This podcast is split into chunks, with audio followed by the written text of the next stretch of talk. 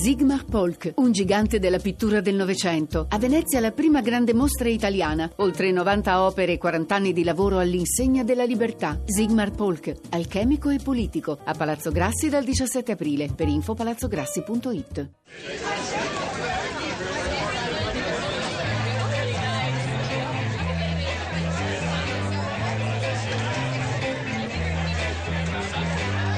Tutta la città ne parla.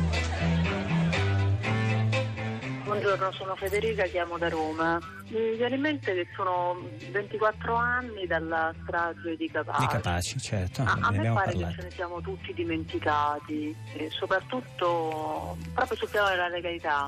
Alla legalità ci sono le regole, eh, le regole, c'è gente che è morta per rispettare le regole. Se ci ricordiamo, non solo quando andiamo a pagare le multe sperando che ce le abbiano combinate a ragion veduta e non tanto per fare, quando andiamo a pagare le tasse, perché le tasse si pagano, perché i servizi, se li vogliamo, cioè vale il rovescio anche del ragionamento che abbiamo fatto, no? Vogliamo dei servizi, dobbiamo pagare le tasse. Tutto Giusto. questo, insomma, pensando a Falcone che, che è morto per insegnarci la legalità, per un Falcone che è morto ogni giorno abbiamo gli amministratori indagati, insomma una riflessione su questo e un pensiero a Dicillo, Montinari e Schifani.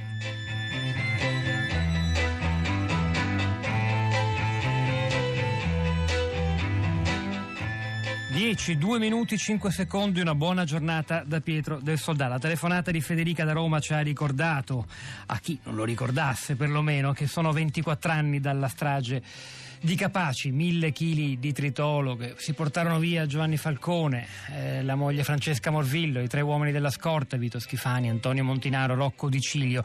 Una riflessione importante, noi crediamo, quella della nostra ascoltatrice, perché mette insieme la memoria, eh, il rito anche della memoria, il tentativo di capire che cosa è successo 24 anni fa, non soltanto alla mafia, alla Sicilia, ma all'Italia intera e la nostra quotidianità, il nostro quotidiano rapporto con le regole, con la legalità. Voi che ne pensate? Ha senso fare il ragionamento che ha fatto lei, e cioè mettere in questione e in relazione la morte di Falcone e il nostro abituale rapporto anche con cose molto meno importanti, molto meno violente, molto meno decisive, come per esempio il pagare le tasse. 335 5634 296 è il numero che potete contribuire alla puntata di oggi che si muoverà tra memoria, storia e, e presente. E poi c'è il nostro blog, la città di radio3.blog.rai.it dove abbiamo già cominciato a caricare materiali che saranno utili, un utile accompagnamento dell'ascolto in diretta. La prima persona che è collegata con noi è una professoressa, insegna italiano alla scuola medio, media Mare Dolce. Buongiorno e benvenuta di Palermo, professoressa Katia Melfi. Buongiorno e benvenuta. Sì, buongiorno, buongiorno, benvenuti anche a voi. Grazie, Sono contenta grazie. di incontrarvi e di partecipare anche a questa trasmissione per noi molto importante. Mi piace soprattutto il suo benvenuti perché oggi è Palermo la città di, di Radio 3. Perché andiamo in una scuola? Perché sono tante le scuole d'Italia che oggi cercheranno di intessere con ragazzi nati molto dopo la strage di Capaci un ragionamento che non sia soltanto uno stanco rito di retorica e di, e di- e di- e di ricordo quasi obbligato, quasi come fosse un obbligo scolastico. La RAI farà molto oggi nella sua programmazione, il, il portale principale rai.it spiega e racconta quel che accadrà lungo l'intero arco della giornata nel palinsesto televisivo e radiofonico. Professoressa, noi però oggi vogliamo cominciare da lei e dalla sua scuola per capire innanzitutto come affrontate questa sfida, cioè raccontare, ragionare ancora a Palermo eh, di, di mafia e antimafia, dell'impegno, della figura di Giovanni Falcone senza cadere nel, nella stanchezza della retorica. Allora, io ritengo che un modo affinché noi appunto non facciamo di questa giornata un rito privo di significato, cioè un- un- come se fosse soltanto uno, uno spettacolo annuale a cui ci abituiamo, è nel portare avanti una- delle attività e anche eh, modelli di comportamento che sono modelli di legalità. Noi non facciamo soltanto un discorso di contro, noi facciamo un discorso di per, cioè è, la nostra azione è un'azione propositiva e si mh, trasforma al di là diciamo, delle attività che poi sono collegate con questa giornata che pensiamo sia ancora importante e continuerà ad esserlo per quello che è stato l'esempio anche di eh, Giovanni Falcone e di tutti quelli che sono morti diciamo, per mano della mafia. Quello che però noi facciamo lo facciamo nel quotidiano. Lei all'inizio io ho sentito le sue parole, eh, le faceva riferimento proprio al, ai nostri comportamenti quotidiani. Quello che noi vogliamo trasmettere ai nostri alunni sono i nostri, quelli che sono i modelli dei comportamenti quotidiani, ecco, il pagare le tasse, il non contravvenire alle regole. Eh, se noi ci caliamo in questi modelli di comportamento, credo che non avremo più bisogno di eroi. Il mio auspicio è questo, che di non avere più bisogno di eroi, perché l'eroe chi è? L'eroe è, è colui che fa delle cose che altri non fanno. Ecco, nel momento in cui noi non avremo più bisogno di eroi, significa che tutti quanti faremo ogni giorno, come diceva Giovanni Falcone, ogni giorno il nostro dovere, dovere costi quel che costi.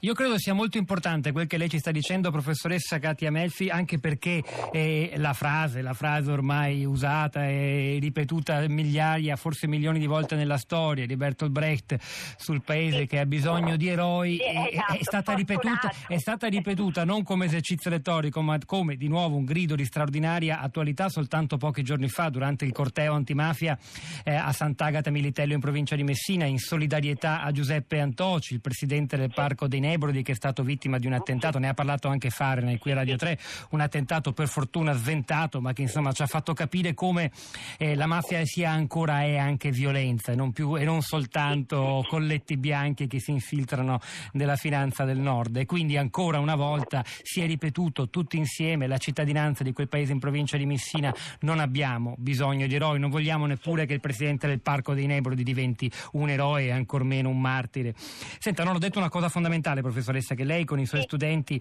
della scuola media Mare Dolce si trova non a scuola, ma si trova nell'aula Noi bunker di Palermo. bunker, Eh. Noi siamo all'aula bunker e in questo momento veramente ci sentiamo accomunati con il resto dell'Italia, non ci sentiamo soli perché noi ogni tanto ci sentiamo soli Eh, con questo, eh, questo collegamento, questo stare tutti insieme ecco, e che non è una cosa che riguarda solo la Sicilia perché purtroppo ogni tanto eh, vengono fuori queste cose come se eh, fosse un fenomeno, una cosa circoscritta eh, in Sicilia, circoscritta a Palermo e questo sentirci insieme agli altri, questo eh, sentirci cioè, sostenuti, che è un percorso che dobbiamo fare tutti quanti insieme. Senta, la vostra scuola dove si trova? È in una zona La dove la mafia si scuola- sente ancora? La nostra scuola è territorio fra Brancaccia e Guadagna. Mm. Mm, e per questo le dico, noi eh, diciamo, cerchiamo di, di trasmettere modelli, modelli che, mm, eh, che si sostituiscano alla subcultura mafiosa, che è molto pregnante, a prescindere dal fatto che si- cioè, di essere più o meno il mafioso.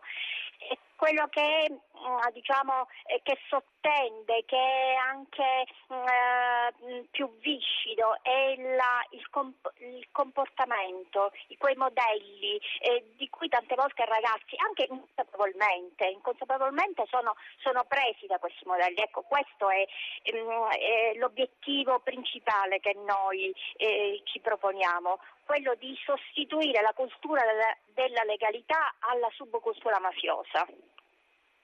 Professoressa, funzionano ancora quei modelli, cioè Sì. affascinano. Eh, il, il modello sì. del criminale riesce attraverso anche magari come effetto paradossale eterogenesi dei fini di tante narrazioni sulla Sì. mafia a sedurre. Purtroppo sì.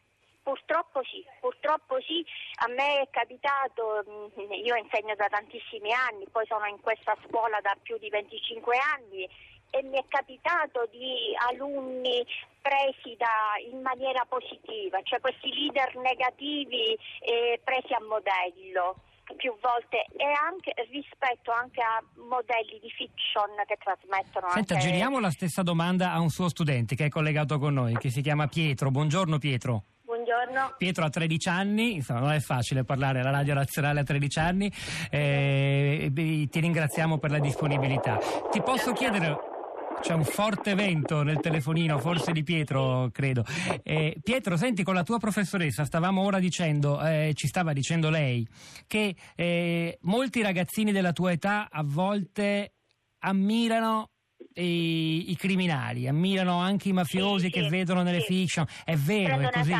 Eh sì, ma, ma- ma tu hai delle, dei, dei- senza fare la delazione, non ci devi dire chi sono i tuoi compagni affascinati, però sono tanti. Quelli che, Diciamo di a cui sì. gli piace. Sì, sì. E, e cosa gli piace? Eh, sentirsi più forti, Sentirsi Eh. più forti, perché il mafioso è più forte. ovviamente no. Ovviamente no, però loro credono di sì. Questo Sì. ci stai dicendo. E che cosa farete, Pietro, oggi? Allora, assisteremo alla manifestazione di ricordo a Giuseppe Falcone, a Giovanni Falcone. Giovanni, Giovanni, sì. E che co- in particolare farete qualche attività o sarete soltanto lì ad no, ascoltare? No, no, Mm. saremo sì, lì ad ascoltare. Senti, ma tu questa storia l'hai conosciuta per la prima volta a scuola? Te ne avevano parlato i tuoi genitori? No, vabbè, ne avevo sentito parlare anche precedentemente. E, e Giovanni Falcone chi è per te? Tu conoscerai soltanto le foto eh, o le immagini o Sì, i sì. video? Ma Se- Mm. è un eroe, diciamo, perché ha fatto tutto per eh, eh, salvarci, lavarci dalla mafia, i bambini.